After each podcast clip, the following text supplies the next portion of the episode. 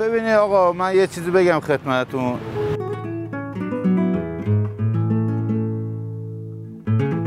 أهلا بكم. حلقة اليوم من بودكاست في عشرين دقيقة ستكون للحديث عن الانتخابات الرئاسية الإيرانية الثالثة عشر والتي من المقرر إجراؤها في الثامن عشر من يونيو حزيران 2021 خلفا للرئيس الإيراني الحالي حسن روحاني والذي ينص الدستور الإيراني على عدم أهليته للترشح لإعادة انتخابه للمرة الثالثة. أهلا بكم معكم براء صليبي.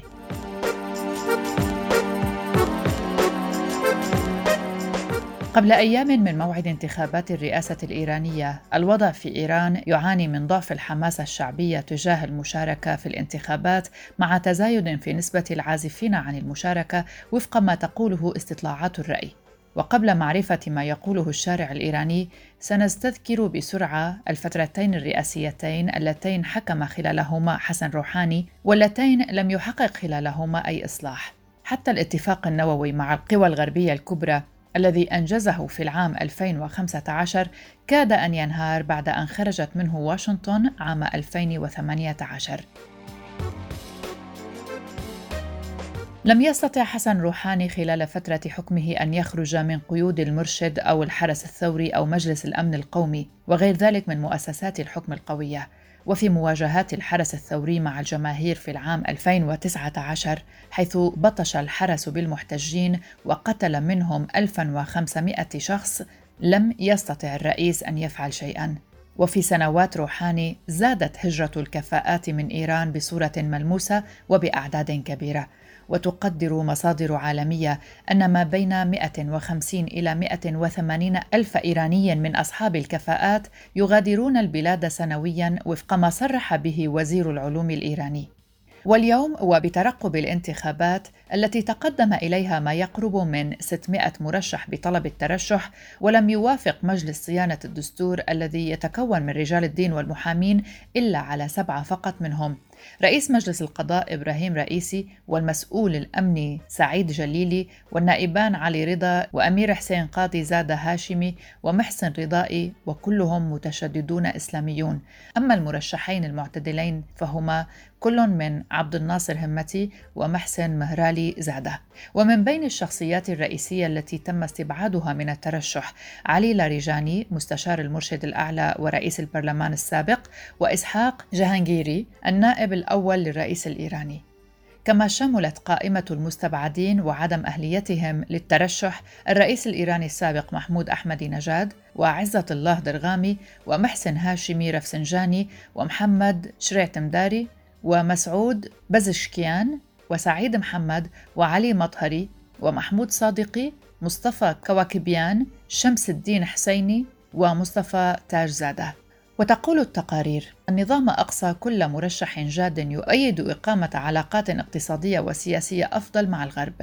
وفي بيانات منفصلة أعلن بعض المرشحين في انتخابات 2021 مثل محمد عباسي وحسين دهقان وأرستم قاسمي أعلنوا انسحابهم من المنافسات الانتخابية. وبعد نشر قائمة وكالة أنباء فارس باستبعاد جهانكيري ولاريجاني كان هناك الكثير من الانتقادات لمجلس صيانة الدستور وفي غرف مختلفة في شبكة كلوب هاوس وعلى وسائل التواصل الاجتماعي.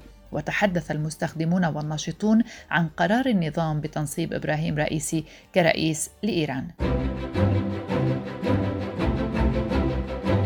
إذا المشهد العام يبدو رماديا والمخاوف من ترسيخ القمع والاستبداد كبير. إلى جانب استبعاد مرشحين الإيرانيون الذين يقبعون تحت وطأة الفقر والعوز بالإضافة إلى تفشي فيروس كورونا في أنحاء مدنهم أكدوا أن الانتخابات القادمة لا تعدو كونها تغييرا في الوجوه فيما ستبقى السياسات ذاتها. نستمع لرأي أول مواطن إيراني. ببینید آقا من یه چیزی بگم خدمتتون. آمریكا حسنا دعني أخبرك بشيء ما.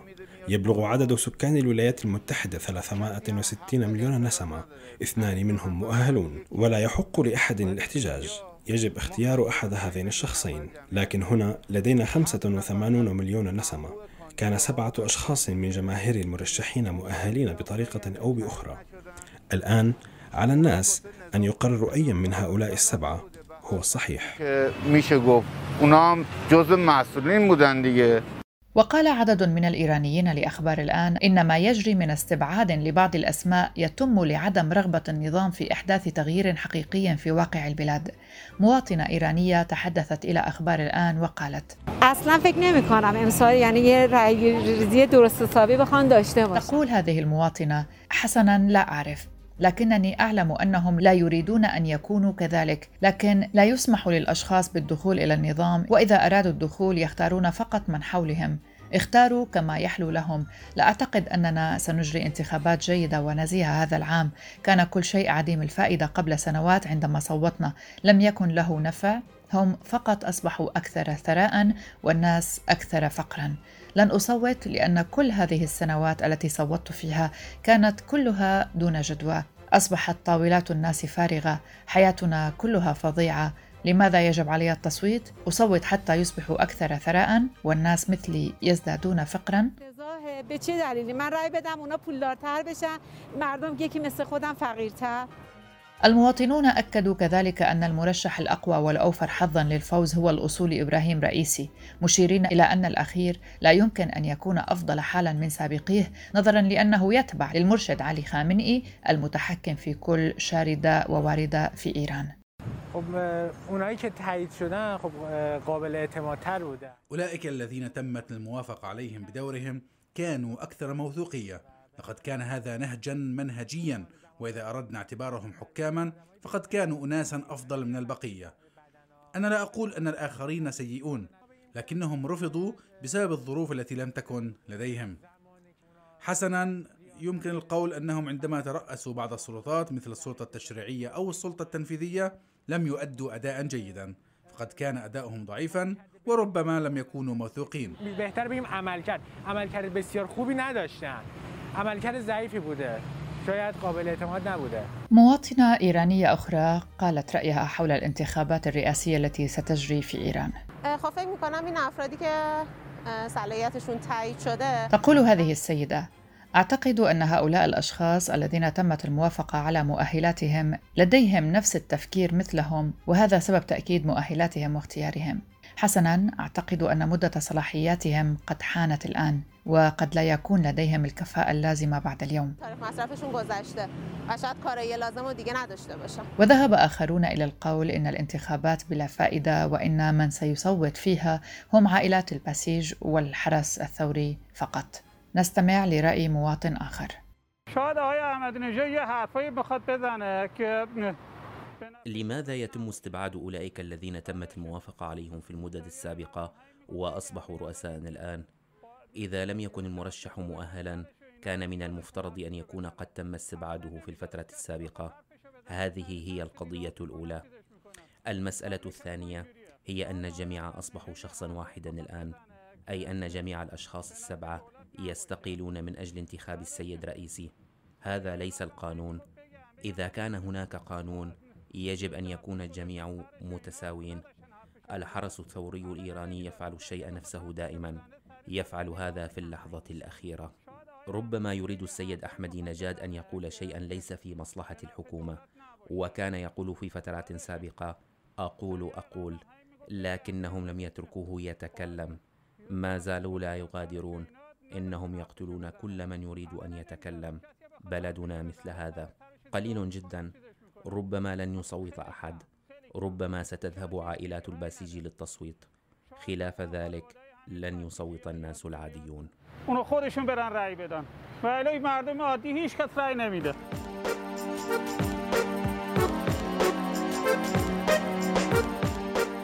أما المرشحين فبحسب الصحفي والكاتب الأردني ألفريد عصفور فقد قدم لهم خامنئي نصيحة بسيطة وهي ألا يقدموا وعودا كثيرة لا يستطيعون الوفاء بها. لكن المرشحين لم يلتزموا بهذه النصيحة فقدموا الوعود الخيالية التي وصفت بأنها تشكل هدرا للمال العام وتحتاج موازنة بخمسة أضعاف موازنة إيران الحالية. المرشح إبراهيم رئيسي على سبيل المثال وعد ناخبيه بخلق مليون فرصة عمل في السنة وتوزيع مبالغ نقدية سخية على المواطنين وتسهيل قروض الزواج للشباب الإيراني وكذلك فعل بقية المرشحين الذين قدموا وعودا مشابهة لكن الخبراء المتابعين يرون أن هذه الوعود على افتراض أنهم استطاعوا تنفيذها فإنها سترفع مستوى التضخم إلى 100%. المعارضة تصدت لمواقف المرشحين ووعودهم غير المعقولة وأخذت تعيد تنظيم نفسها وبرغم التوقعات بضعف الإقبال على التصويت بصورة عامة حسب الاستطلاعات الأخيرة التي أشارت إلى زيادة نسبة العازفين عن المشاركة فإن المعارضة من التيار الإصلاحي ترى أن أفضل طريقة للتعبير عن رفضها تكون من خلال الاقتراع بورقة بيضاء والتي تعتبر موقفا سياسيا مهما معارضا للنظام. تقرير في مجلة إيكونومست سلط الضوء على الانتخابات الإيرانية وكيف يعبد النظام الطريق لفوز شخص معين.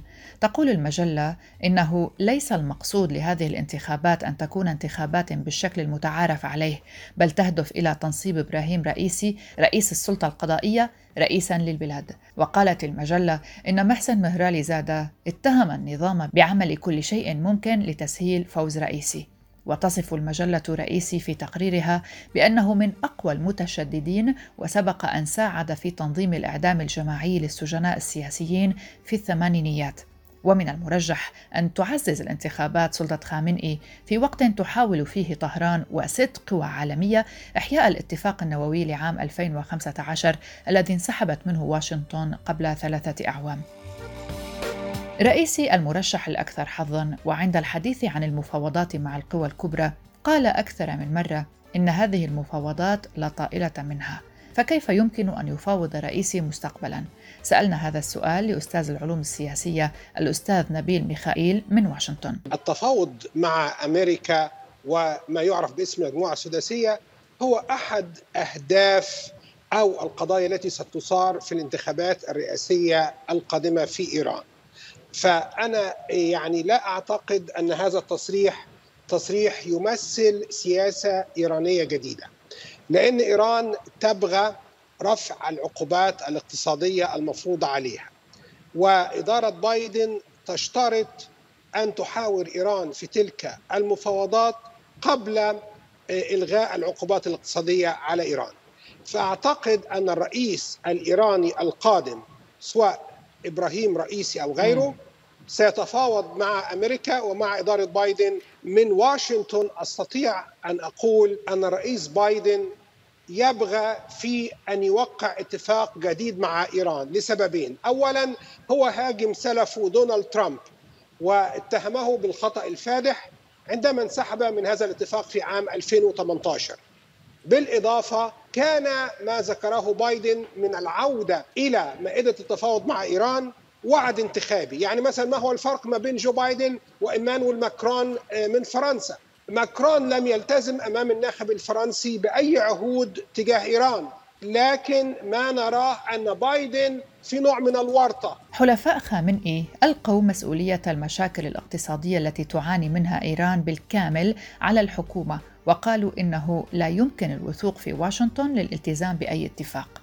أيضا سألنا الأستاذ نبيل ميخائيل هل يمكن للرئيس المقبل أن يعيد إيران اقتصاديا إلى الواجهة؟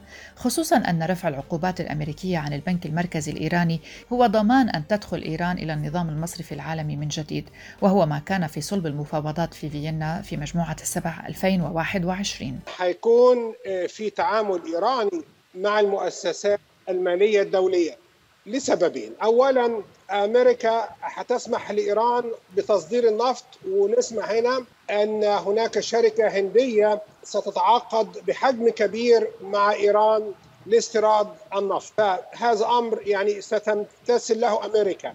الأمر الآخر أن إدارة بايدن ستتخذ قرار بعدم معاقبة أي طرف خارجي يتعامل مع إيران. يعني مثلا أيام ترامب لو شركة من إيطاليا من ألمانيا تعاملت مع إيران أمريكا تطبق عقوبات عليها. هذا الأمر لن يكون ساري المفعول. فلا أعتقد أن رئيس إيران الجديد سيعرقل أو سيسهل هذه التعاملات الإيرانية المالية أو النفطية المقبلة. الأمر هيترك لمصالح إيران الاقتصادية وأيضا قوى السوق. المرشحون السبعة جميعهم لا يعارضون تمدد إيران في الدول الأخرى وتحديدا الدول العربية. كيف سيكون تعامل العالم العربي مع أي رئيس منهم؟ أقصد الرئيس الذي سينجح وهو من الآن يتحدث بصيغة قبول التدخل ولا يمانع في زعزعة استقرار أي دولة جاره. أيضا سألنا هنا الأستاذ نبيل ميخائيل أستاذ العلوم السياسية من واشنطن. ده موضوع هيهم أمريكا وهيهم إدارة بايدن. بايدن يسعى من رفع العقوبات الاقتصادية على إيران وتوقيع اتفاق نووي جديد معها ضمن إطار المجموعة السداسية أن يتحدث ويتفاوض مع إيران بخصوص مشاكل لبنان، اليمن، سوريا، العراق وأيضا أخيرا وبالذات بعد أحداث غزة القدس القضية الفلسطينية. فالإدارة الأمريكية قد تسمع رفض إيراني مبكر بعدم تغيير مواقعها. لكن بايدن ومساعديه ومعاونيه يريدون تغيير مواقف إيران. الأمر يتوقف على سياسات معينة. يعني مثلا أمريكا عايزة تعرف إزاي ما هي العلاقة حاليا ما بين حركة حماس وإيران. آه فدي نقطة مهمة لأمريكا. فأمريكا هتطرح أسئلة على إيران. هل سيستمر التعاون العسكري ما بين حماس وإيران آه دي نقطة مهمة. هنسمع الرأي الإيراني لكن أمريكا لا يعنيها آه تصريح من مسؤول إيراني سواء مرشح لرئاسة الجمهورية أم غير مرشح. لن نغير مواقفنا. أمريكا تريد أن تسمع من إيران إجابات على أسئلة محددة. ما هو الدور الإيراني في ظل رئيس جديد فيما يتعلق بعلاقة إيران بحركة الحوثي. هذا ما تريده أمريكا وبالتالي هذا سيكون تقييم واشنطن لدور الرئيس الإيراني الجديد في رسم سياسة خارجية إيرانية جديدة في المنطقة. تسود خشية من أن يؤدي فوز المحافظين إلى تعميق هوة المساواة السياسية بين الرجال والنساء، وفي الوقت ذاته توجه أصوات نسائية انتقادات لاذعة إلى سجل الرئيس المعتدل حسن روحاني الذي وعد عند انتخابه قبل ثمانية أعوام بتعزيز التحرر الاجتماعي، ولم يف روحاني بوعوده بإنشاء وزارة للنساء وتسمية ثلاث وزيرات، بل إن ولايته الثانية شهدت انخفاضا في عدد النساء اللاتي يتولين مناصب حكومية. وتتولى سيدتان فقط مناصب عليا في الحكومة الحالية هما نائبة الرئيس لشؤون المرأة والعائلة معصومة أبتكار ونائبة الرئيس للشؤون القانونية لعيا جنيدي.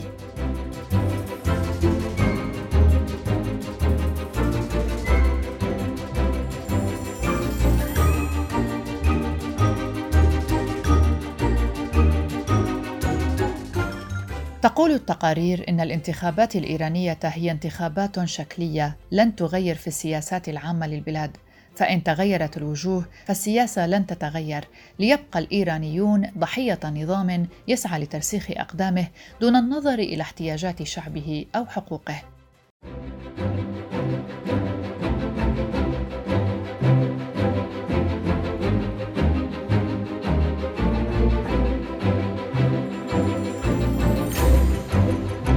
كانت حلقة من بودكاست في 20 دقيقة من إعدادي وتقديمي براء صليبي شكرا لكم لحسن المتابعة. إلى اللقاء.